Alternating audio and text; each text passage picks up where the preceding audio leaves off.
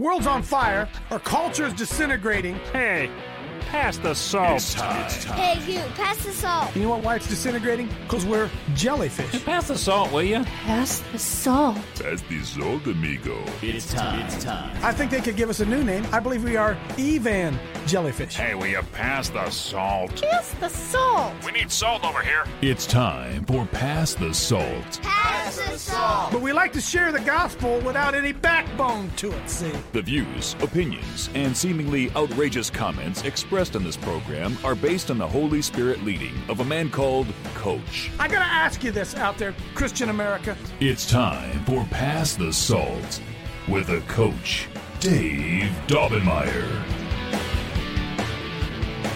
call it murder. Murder. That's what they do. They call it murder. See, uh, we have become so Christianized that we're afraid to use real words. We're afraid to. We're not allowed to say we hate anything. We're not allowed to say we hate anybody. Say, well, coach, we're not supposed to hate. Okay, I, I get, I get all that stuff, right? But the Bible says that God hates all workers of iniquity. He does, and I, I'm going to agree with him. By the way, uh, I do not love. We had a little bit of a fire here uh, in the pre-show. I got I got on fire a little early this morning. Uh, I don't love those who cut off little boys' penises. I don't love those people. I don't. I'm sorry. Hmm?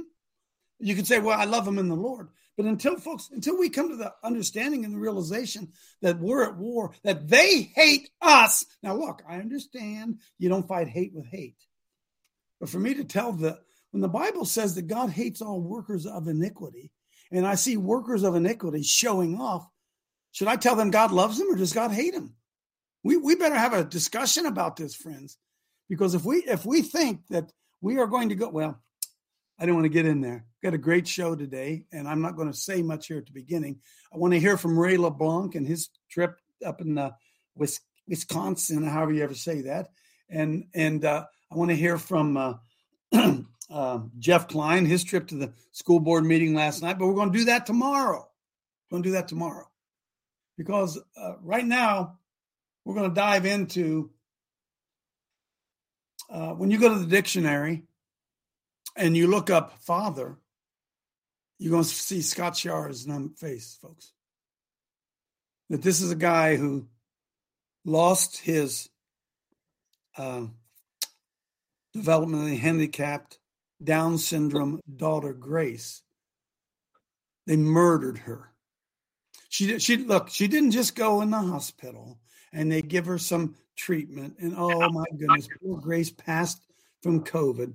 Uh, that would be that would be the line that they want you to believe. But when I we were in uh, Wisconsin a couple of weeks ago, Rob Hughes event, I ran into Scott, Grace's dad. I ran into Scott, and we had a conversation. I had him on my uh, I had him on my show on Friday on on Monday, and scheduled him to come in here. Got up early this morning to come in here with us. And uh, I, folks, this is going to be riveting. They they murdered his daughter. They just didn't. The hospital didn't just let her die. They literally murdered her. And Scott, being uh, as I said to him the other day, father of the year in my in my mind, he's put everything aside and he is going after those who murdered his daughter out of love and honor of that precious life that was snuffed out. So, Scott, we're honored to have you here today, brother. And uh, I'm just going to open it up, and you got you got as much time as you need to tell us your story. Well, the honor is mine, Dave, and you know you're giving me more credit than I deserve. No, I'm not. When, no, I'm not. No, well, I'm not. you know when By, Grace, by the way, real quickly, pull Yeah. up the picture of Gracie. See if you can get that up on the screen. It's the stuff I sent you, so you'll see the sweet little thing that we're talking about. Go ahead, Scott. So uh, I'll just about this picture first. This, this happens to be my favorite picture of Grace. Um, you know, it's dandelion season in Wisconsin. Our yard, I haven't mowed yet, and so the yard is just it's all dandelion. It's beautiful. But you know, before Grace picked that bouquet, she picked that bouquet for mom. And I took that picture and I thought, oh my gosh, I used to be a lawn Nazi thinking these dandelions are weeds. And uh, you know, she I'm a lawn Nazi, Scott. I, there's a story there. I'm a lawn Nazi. And you know we have a seven acre lawn so i mean to be a lawn nazi on a seven acre lawn is a big deal Dude, I've Uh, mowed four times already, Scott. Four times. Yeah. yes, I'll be mowing for the first time this week. But I mean, the dandelions now, I, I just look at them through her eyes, and it's she, you know, she. While she was alive, I would say I got about a C minus as a dad, and the main reason is I own a business and I I worked way too hard. I can't get that time back now, but you know, I want to get an A now. And Yeah. so I turned my business over to my guys to jump into this fight full time. And this fight has gotten, uh, it's way bigger than I thought. I was not awake until Grace died. And just, I'll Mm. just give everybody the short story about what happened to Grace. So this was October of 2021. We had, um, we had been awake to, to uh, vaccinations for a long time. We homeschooled all three of our kids. And so vaccinations uh, that uh, rejecting vaccinations was just part of what we agreed to. But you know we still had been infiltrated by the propaganda the fear propaganda relative to covid. And unfortunately that fear propaganda is um, what is why grace lost her life and i say that very specifically because when fear takes over. God did not give us a spirit of fear. So when fear happens, we're called to run opposite of that um, feeling, emotion, whatever it is that causes you to do X, Y, or Z. Well, in this case, we were monitoring Grace's oxygen, her oxygen saturation level, and it dropped to 88%. And that the fear overtook me, and I took Grace to the hospital. And if it wouldn't if i would have relied on god grace would be alive today. I had to repent of that so i don't want anybody to think that you know i'm not it, it's not anything you can get over but you can repent of it and move on. And and now my calling is to be in this fight 100% but ultimately the reason dave said grace was murdered uh, so grace's last day on earth was october 13th of 2021 it took me until april of 22 to realize she was murdered and the reason is is I had to go through the records and prove it in my own mind. I knew something nefarious happened early on because on after Grace died, I drove my wife to the hospital. I couldn't go in because I had COVID.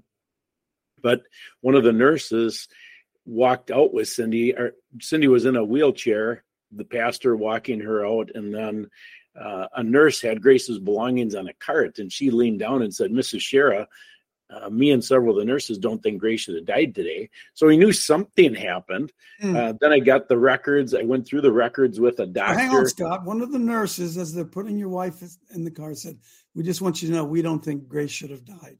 They told you that. Yes. Wow. So that that got us digging, and uh, and you know it took a, a bit to get into things because Grace died October 13th. I went into the hospital, a different hospital, on October 16th. I just about died that night, Hmm. and you know ultimately it took me. I was down to 147 pounds, and it took me several weeks just to get to the point where I could order the records because I was after I got out of the hospital, I was pretty weak. Ultimately, I ordered the records, and one of the I have about 60 miracles documented so far in this walk, and one of the miracles was getting the records in three days. I mean, how can that happen? Nobody gets the records in three days.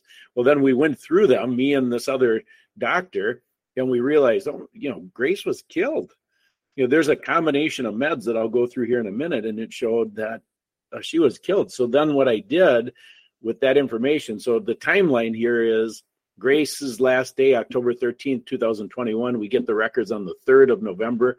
I put together a email with our summary of the records uh, to patient relations requesting a meeting with the CEO and the doctor that you know that was my biblical responsibility talking talking to the people who did this thinking that they would want to know and they would repent but then also know you don't want to do this to anybody else so this is you know you can tell i was not awake to the agenda Yeah, i had no idea just just this death.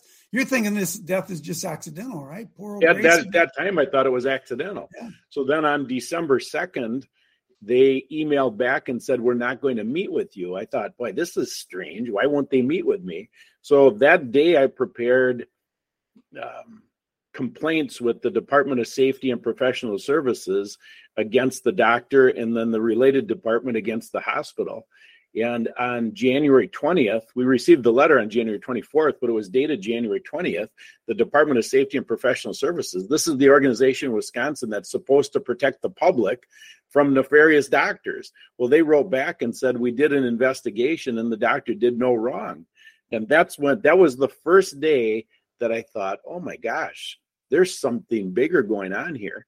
Uh, so that was January of 22.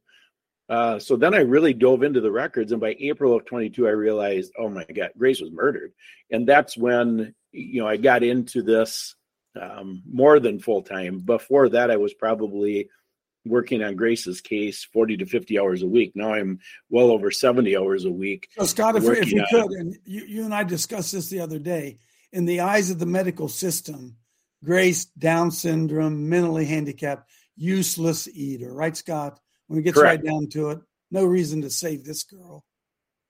Well, that's a that is uh, I I believe that is what happened, and I'll just give you the what got me to the point of realizing that she was murdered. She was on a sedation med called Precedex, uh, that according to the package insert says if you use it for more than 24 hours it causes acute respiratory failure grace's death certificate the first cause of death says acute respiratory failure so it was a direct cause and effect from using precedex by uh, October 13th. She's on it for five days.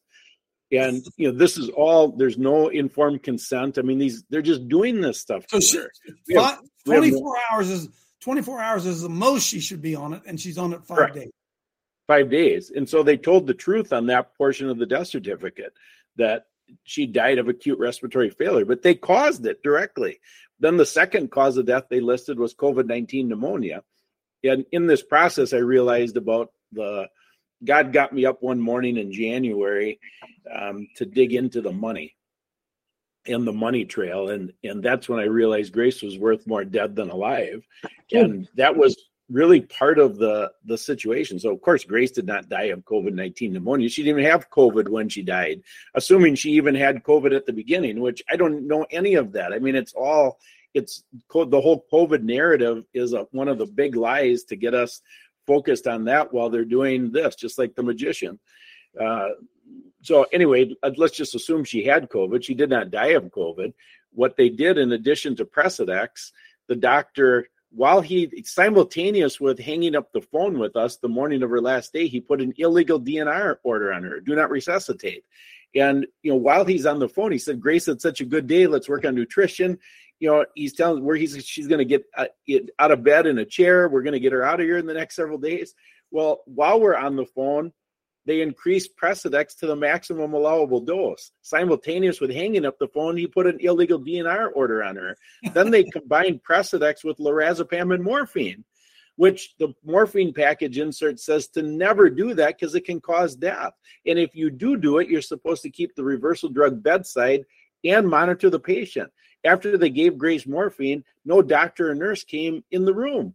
So, you know, it's, and then when I saw, okay, so that I thought, well, okay, they're just putting just, her to sleep, aren't they, Scott? They're just putting. Well, I thought it was malpractice at the beginning, but then I realized it was murder because in order for that to happen, the doctor, of course, had to order those meds. But then the hospital pharmacist had to sign off on the order. The alarm had to be overridden because those meds are contraindicated, and then the nurse who gave Grace the meds had 14 years of ICU experience on top of her nursing experience. Wow. So when I saw that combination, I thought, no, they did this on purpose. And, you know, so then what happened is I started digging into, okay, what is really going on here? And I want to get to that document you referenced, Dave, here in a minute. But, you know, I want to build up how did I even get there? Because, sure. well, I'll just start with the end after we filed the lawsuit, we filed the lawsuit on April 11th. And on April, I think it was on April 12th or the 13th, a reporter from the Milwaukee Journal Sentinel called me and she wanted to do an interview. And uh, so we started talking. And then she said, Do you think that Grace died because she had Down syndrome? I said, Yes, I do. And then she said, Are you a conspiracy theorist? I said, Well, people like you want to label me that way to discredit what I have to say, but I said, I can prove it. And she said, well, What do you mean? So I sent her some documents. I'm going to Um, so I'm going to go to that. So I'm going to you're going to have to hang in limbo here for a minute. We're with you. And be in suspense, and we'll get to the document I showed her, and I could feel her wake up on the phone. But you know, to get there, I started digging into genocide, and you know, I, I surprisingly the the Epoch Times was willing to to publish an article. They did a, a, story on me calling this genocide. We started putting up billboards in our area. We have 18 boards up, and we started calling this genocide. And you know, the Epoch Times picked up on it, and to my surprise, they were willing to do it because people wouldn't interview me because I was calling it genocide. Well, then I dug into World War II and the comparisons with World War II, and I realized, oh my gosh, we're history is repeating itself. Well, then I, another door that God opened up is Vera Sharav. She's a Holocaust survivor. Well, her and I have done about 25 interviews together, and she really connected the dots with what's going on in the comparisons. Well, then, you know, that led to another door opening up. Uh, Kate Shemirani, she's a nurse from the UK.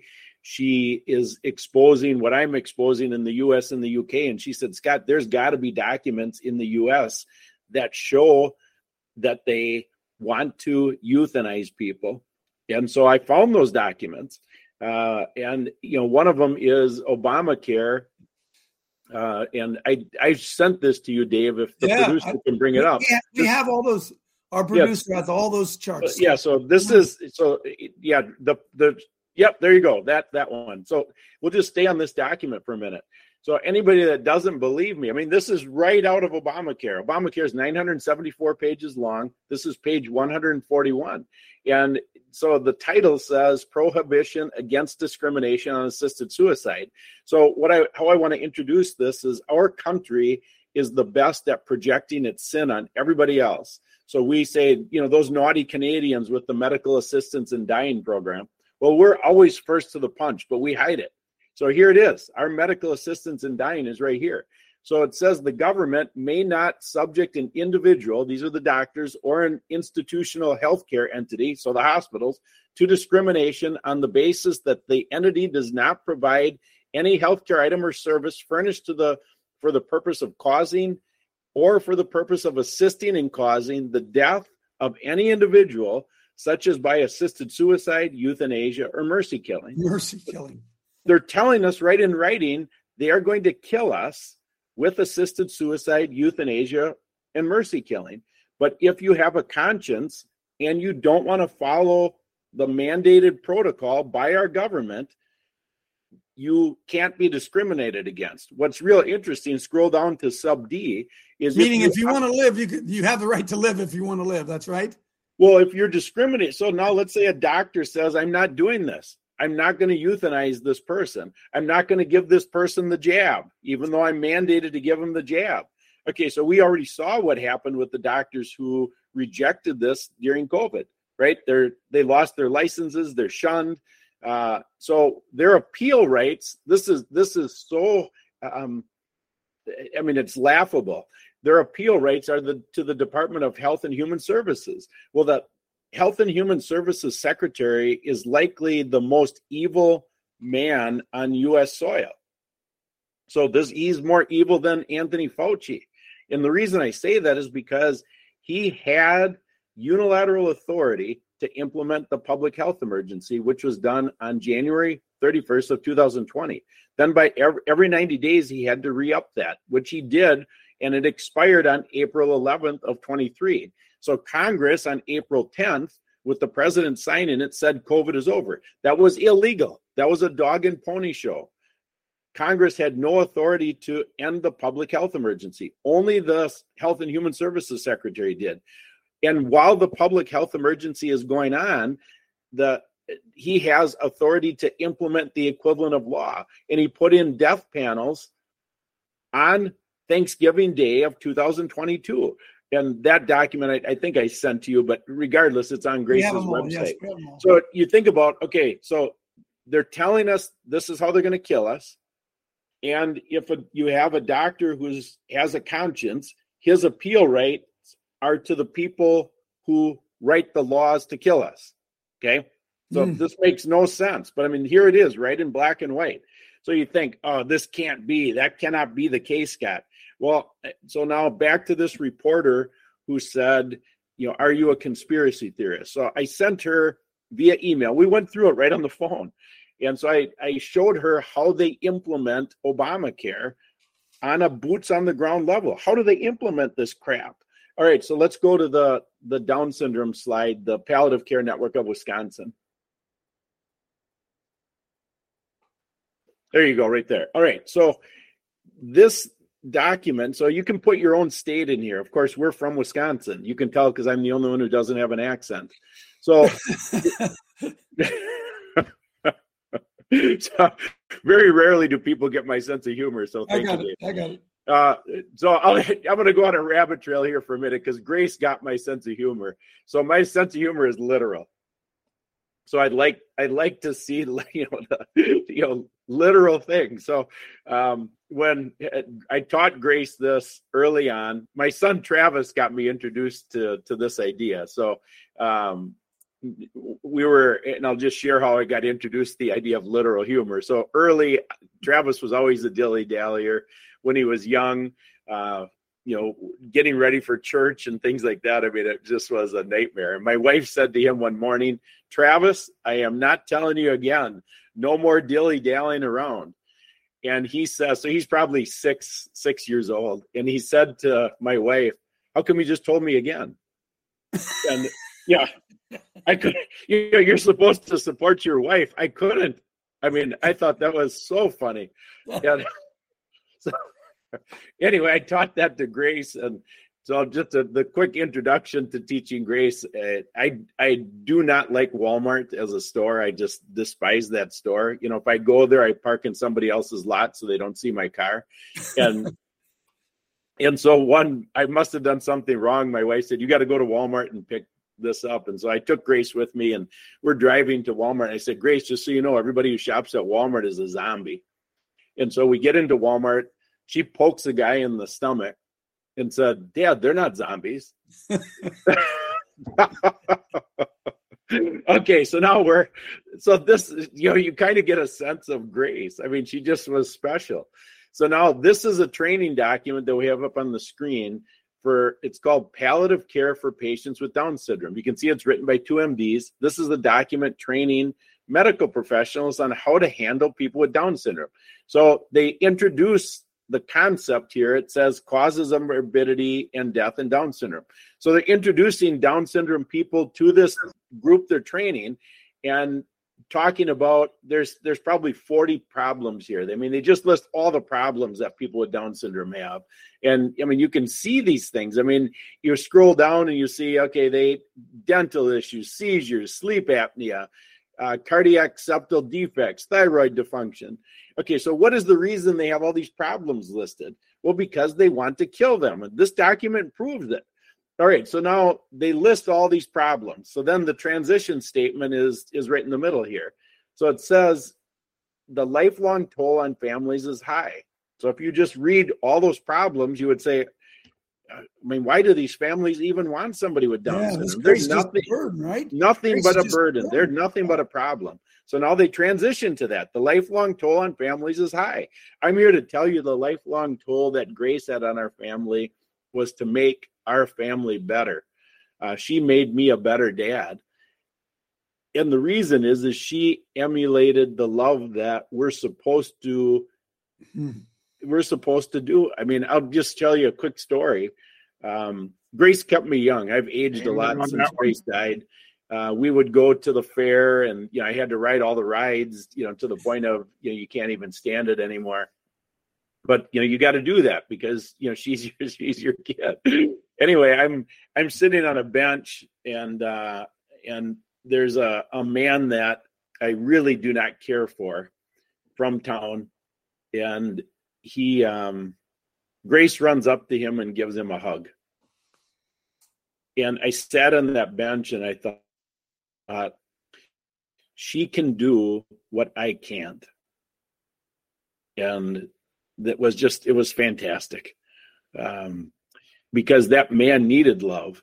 Uh, he, he is um, not just a homosexual, but he's he thinks it's right. He got married in one of the uh, Christian churches that is not Christian, but they promote to be Christian. I thought, you know, this this type of thing I can't I can't stomach, and you know he needed he needs love is what he needs, and it doesn't mean you know I'm not discounted at all what you said at the beginning, Dave, because it's right.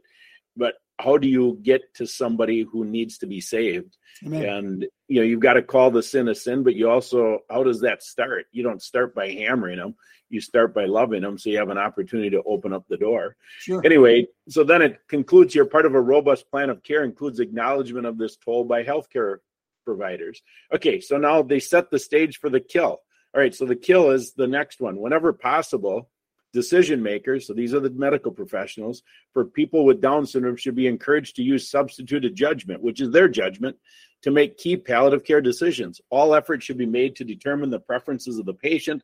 However, because of lifelong cognitive impairment, the views of the person with Down syndrome may not be known. So they're not smart enough to know whether they want to live or not. Is that what it is, Scott? That's what they're saying. Yeah. So this is this is how they implement Obamacare, Section 1553, on the boots on the ground level. In Grace's doctor's report, so Grace was in the hospital seven days a doctor every time they go into the room has to write a report. So there was 22 reports written in the seven days grace was in the hospital. They referenced the fact that grace had down syndrome 36 different times. Well that's obviously not necessary. What's the purpose of that? Makes absolutely no sense to reference. It would be like saying i have gray hair 36 different times why does that change the standard of care mm.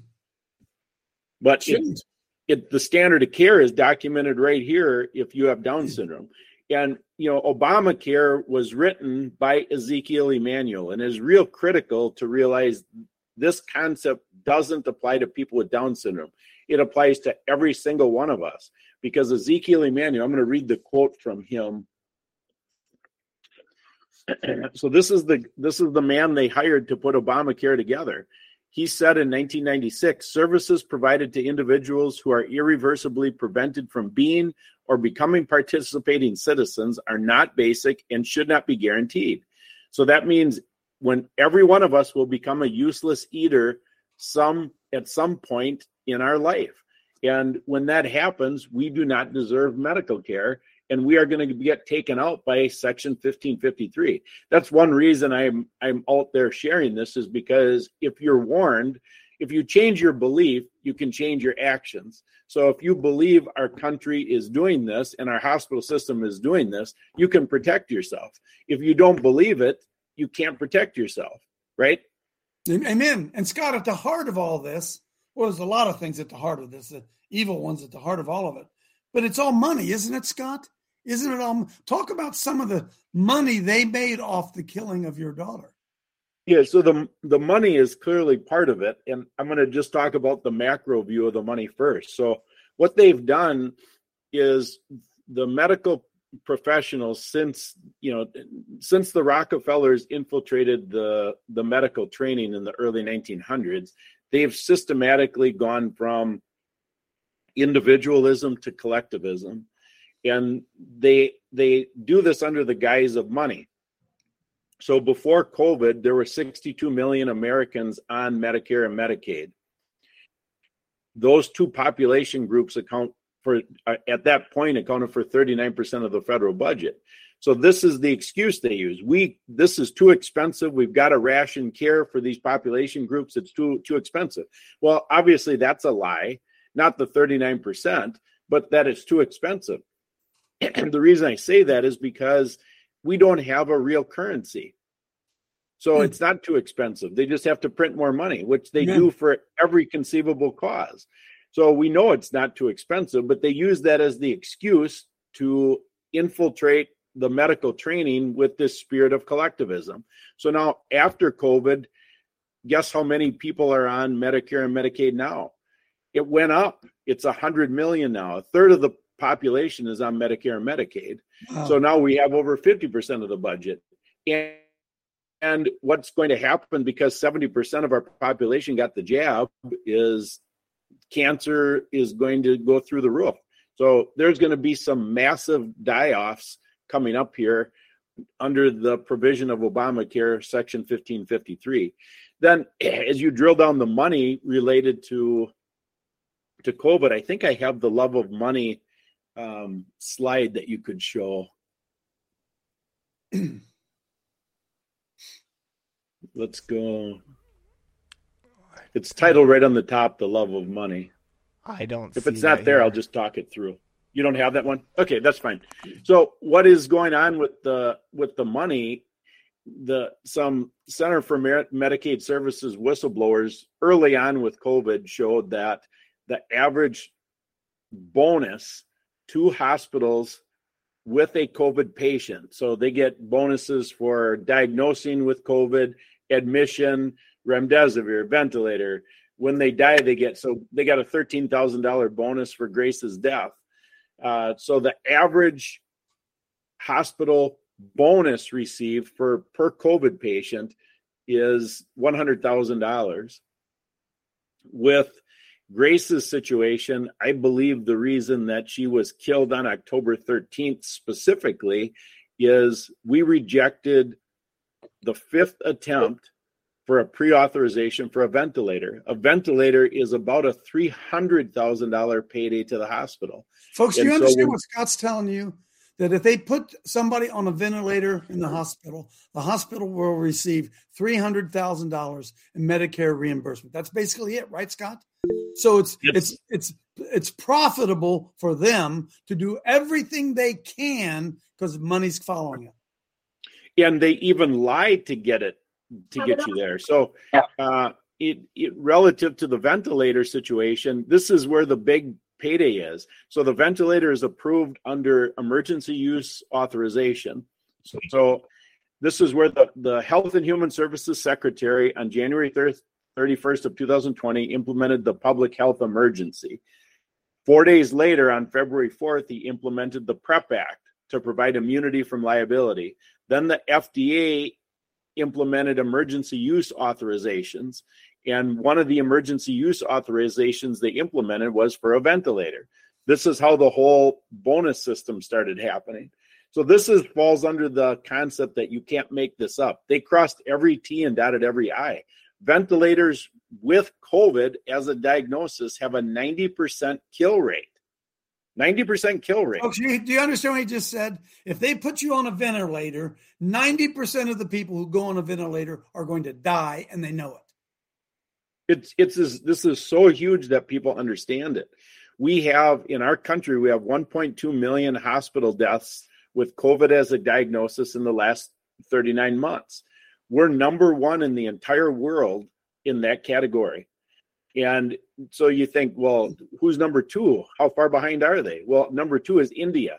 India has 531,000 deaths, but their population is four times that of the United States. So you can see it's a nefarious agenda right there, just by that statistic I gave you. That's mind blowing what I just said. So yeah, this this money trail that they use to incentivize hospitals to implement this agenda is beyond belief. The hospital system that Grace died in, Ascension Hospital System, the, I did the math. The first year of COVID, based on the number of patients that they had, they received 10 billion in government bonus payments One to hospital. follow one hospital system. It's they have 150 hospitals in their system. So one hospital system, Ascension Hospital System, which they're the largest Catholic hospital system in the United States, the second largest nonprofit. They have 30 billion in cash reserves. This is who we're up against, Dave, with the lawsuit. Uh-huh. So Scott, Scott, uh, how much did they make off of Grace? I can't answer that with 100% certainty because what would you guess, brother? What would you guess? I would guess that they made somewhere in the $100,000 range. Man. So, Scott, here's what I'm going to do because I know you can go on and on and on. In fact, we can give folks other interviews from Scott if you want to go get more information about. It. But, Scott, I want to open it up because these folks have some questions for you. Yeah, that would be great. Now, folks, listen, listen. As I always say, tell us a story, not your life story. All right? Ask the question and and let's go from there. Okay, Jack, you're up. Go, Jack. Yeah, um, my heart bleeds. Um, uh, my daughter is is Down syndrome, and we've been it, it, totally different story. But um, the agenda, you just proved the agenda because the money wouldn't be the issue if it wasn't for the agenda. They could save millions and millions, billions of dollars if they simply put those people that got sick on vitamin D for 50 bucks. They could have saved millions and millions of people. So the the the agenda is to kill. The agenda is to kill, and the money is the proof. Yeah, right, right on, Jack. Follow the money. Follow the money. Dr. Paul. Dr. Paul Goslin's a, a physician in Maine. Yeah, I know Paul well. I've been on Paul's program a couple times. Hi, Paul. Hey, Scott. Um, I, I want people to wrap their heads around this. This has been COVID kind of brought this out, but this has been going on since I've been in medicine. And, uh, and I'll just give you an example. In 2014, I reported a physician who was drugging and raping his, his patients in Maine. and when I reported it, the board kind of threw that under the rug. And, you know, when I first got into medicine, I thought the boards of medicine were to protect patients. No, they're to protect the system. Yes. There's no place for Scott to go to sue anybody because the uh, the lawyers who are involved in malpractice are playing both sides. They work for the hospitals. They do not work for the patient unless you have a lot of money. And in 2014, I lost my license for five years because I reported this guy. And he still practices in Maine and he drugs and he rapes his young male patients. His name is Dr. John Irwin. I'm throwing it out there, folks, because I'm really quite tired of this whole bullshit of, of can you imagine your child going to a doctor and he gets raped? Huh.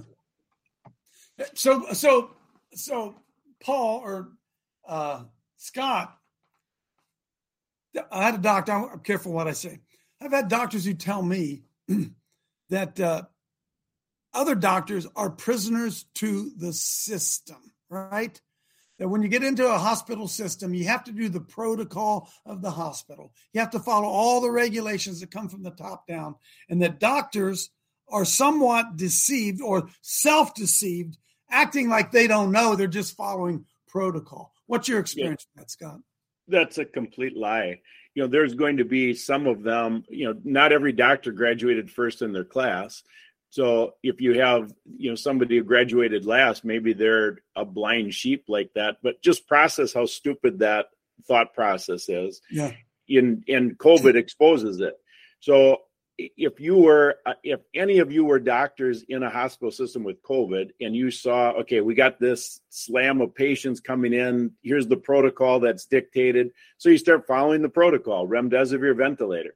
Okay so then you know a week two weeks three weeks 100% of the patients you treat die with that protocol and then the next week, try something else, huh? Maybe we the next week, hundred percent. I mean, how many weeks would it take you to get on your laptop and start searching worldwide? What are other doctors doing, right?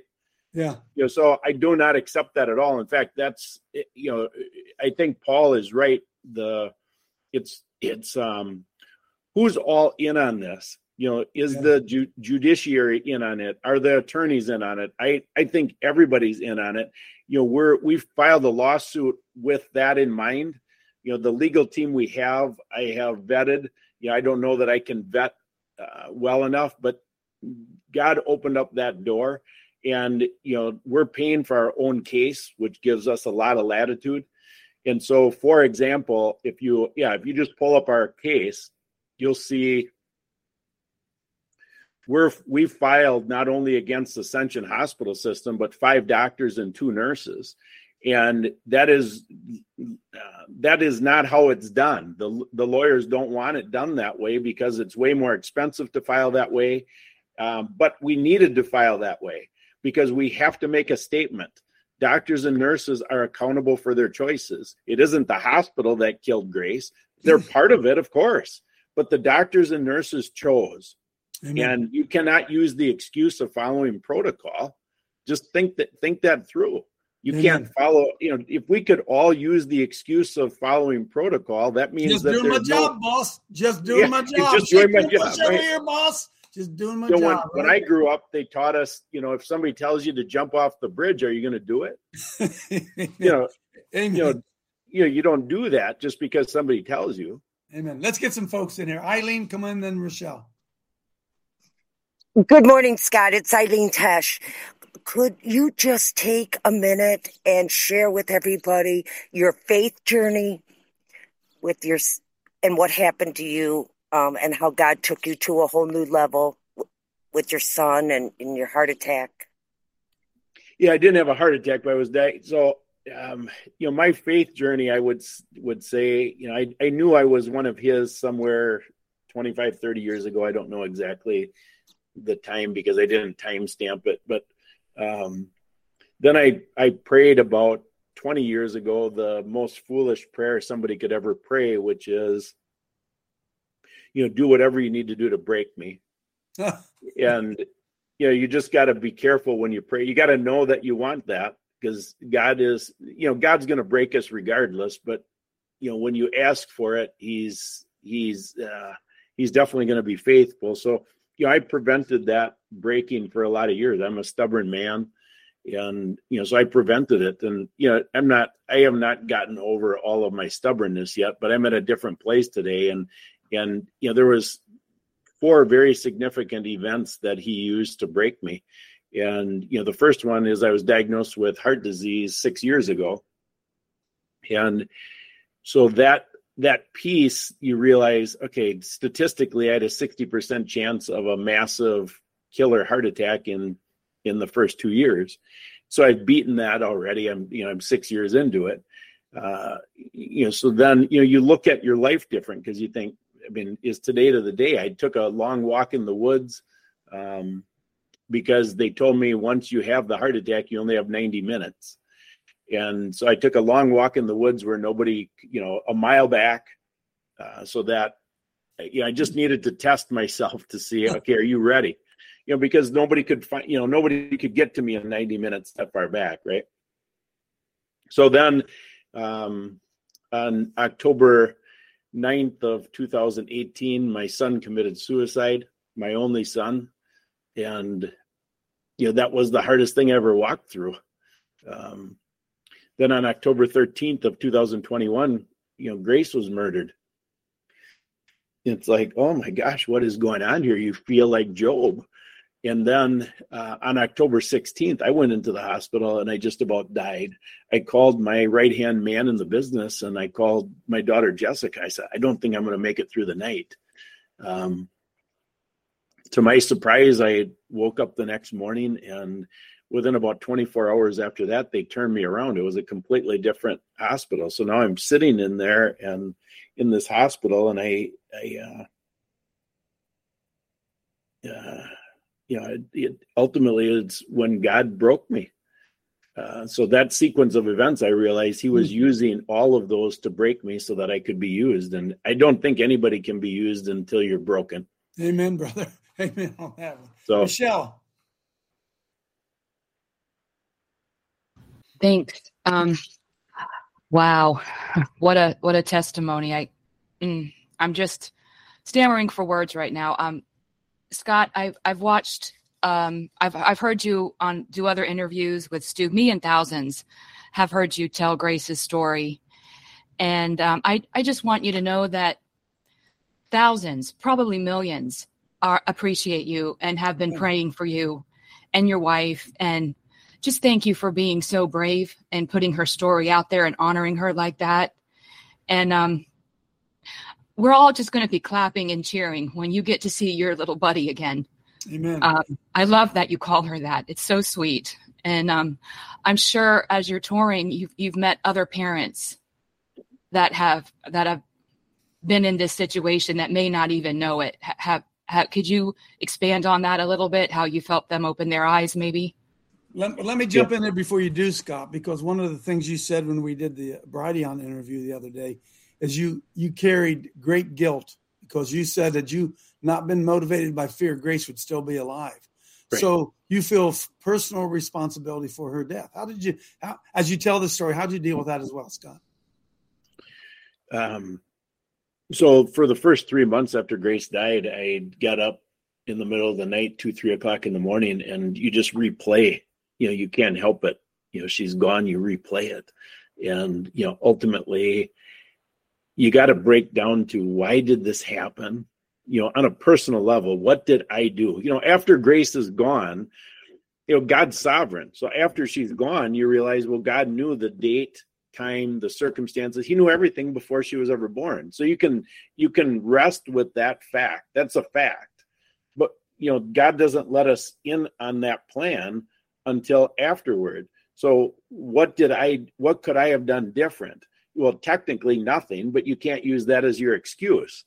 And so when I I replayed everything and I realized, okay, what what did I blow here? And it it really boiled down to letting that spirit of fear um, override my my connection with God, my critical thinking ability, and so I had to repent of that. You know, that's how I got through it. And you know, I, I needed to repent of that. You know, think through if I'm I'm I'm becoming not me personally, but I mean I've been on over 500 interviews.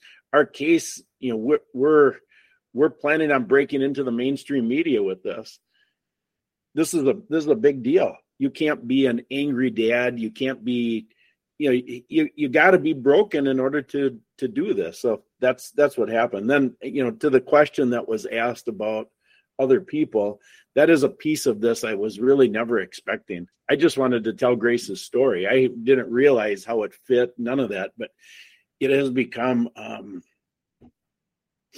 you know people are depending on me that is a strange you know i'm used to that because i own a business my guys depend on me right but i'm not used to uh, 1.2 million families who have had loved ones murdered in hospitals dependent on me you know it's a burden that i yeah it you know when you mentioned there's millions of people praying i i obviously know that without knowing it because most days I don't feel that burden. Some days I do have that burden. I want to just tell you about one specific story because if you don't have enough information about how nefarious this agenda is, this lady contacted me after seeing Grace's story. She has a Down syndrome daughter, had a Down syndrome daughter in Connecticut. She was taken out by death row meds. So Grace was taken out by end of life meds that are used in hospice care. So she sends me her medical record or medical billing. I look at it, and then she found this article, and I dug into the article. She found a letter written April 6th of 2020 by a doctor by the name of Joel Zivot, and then he had a number of other doctors join in. And this doctor or this doctor's letter went to all the state prison systems that end prisoners' lives by lethal injection. Dave, so, can we are we able he, to ask any questions? Yeah, hang on. We're in the middle yeah, of it right now. Hang on. He requested he requested uh, vecuronium bromide, fentanyl, and midazolam. These are the these are the death row meds. He requested this from all this. I think there's 13 states that end life by lethal injection. He requested those lethal injection meds for treating patients with COVID, and her daughter died by those lethal injection meds. oh my goodness. Uh, Judah, come on in. Let's roll down through here as quick as we can. Judah, then Betty, then Roger. hey, uh, Scott, thanks for your testimony. It's um, I can relate to you on so many different levels.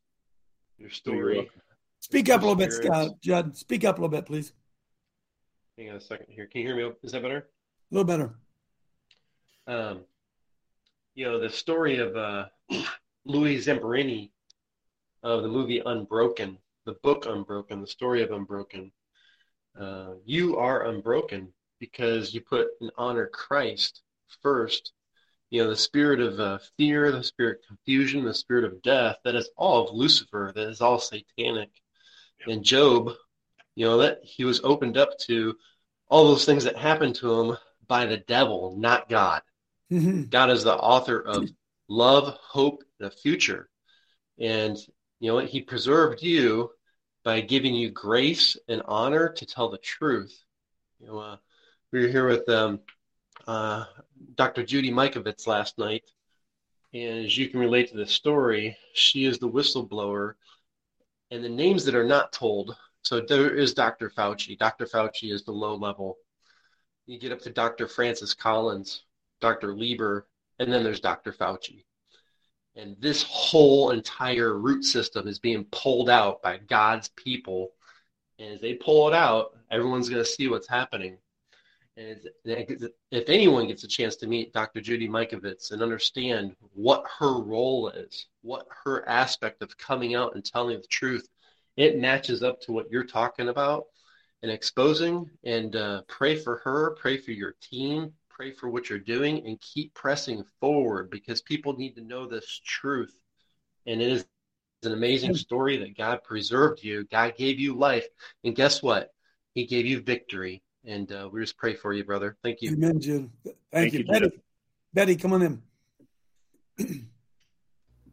yeah, I just want to thank you for your story with Gracie. Um, when I've I've heard your story quite a few times too, because I just fell in love with Gracie. She she was just amazing and um, and a beautiful lady and and it's so heartbreaking to hear that because I went through that with my brother, so I kind of know what you went through, you know.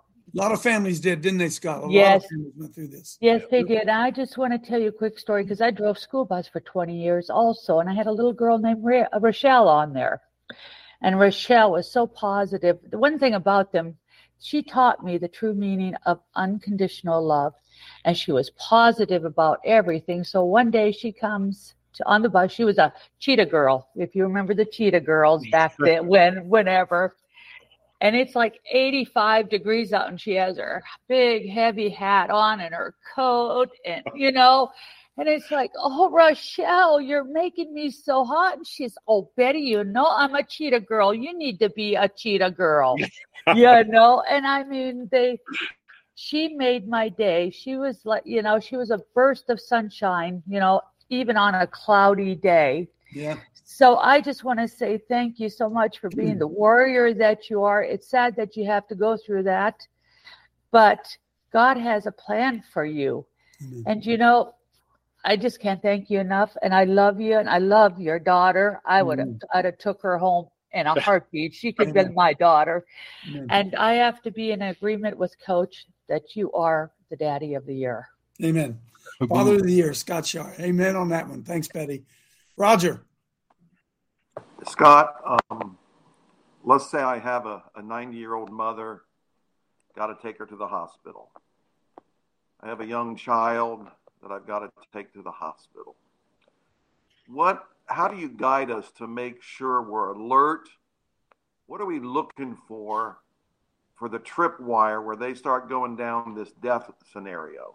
Is there something that you found in your experience that should alert us or we want to pay attention to when we take that elderly mother into the hospital, uh, so on and so forth. Is there anything that yep. you've learned from this experience? Great question. Great question. Yep. Fantastic question. The answer is absolutely. In fact, that's how I, you know, if I have long enough on interviews, I like to close with with exactly that. So it isn't a tripwire. The tripwire, if there's a tripwire, is you change your belief. So if you believe that they want to kill you, then you are prepared. So your yeah. tripwire is changing your belief. So wow. what does it look like to be prepared? That's what I want to talk about. So what it looks like is, of course, you've got to have your documents in line, but I'm going to talk about those documents in a minute. But before the documents, you got to realize that there's never been a document that saved your life. You still have to advocate. So if you don't have an advocate for yourself, you're unable to advocate, you've got to get an advocate that follows what I'm going to tell you. So the documents, and I'll tell you that in a minute. So we're going to talk about informed consent.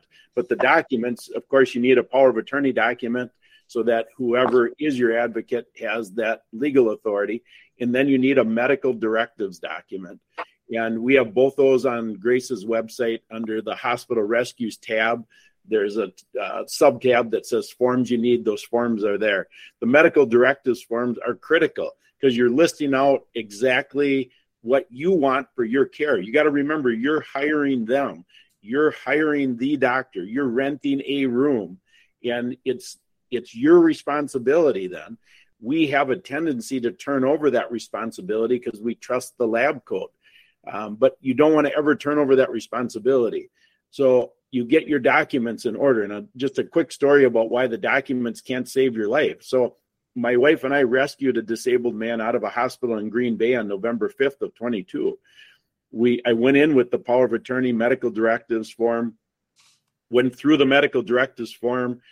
45 minutes after going through the medical directives form, which specifically said no vaccinations whatsoever on the medical directives form, 45 minutes later, the nurse came in to give the patient the COVID flu jab. Hmm. So we had to stop her. Okay, so the, the advocate can't rely on the paperwork.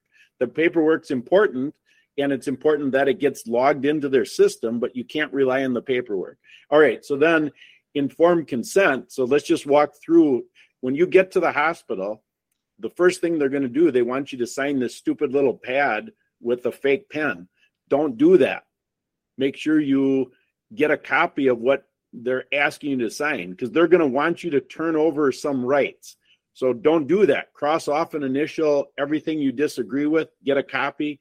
All right, so now you go in, you make sure that they have on file your power of attorney, your medical directives form, and then you lay out the expectation relative to informed consent. And you can remind the doctor, the American Medical Association Code of Ethics 2.1.1 delineates his responsibility to provide informed consent. So this is nothing new.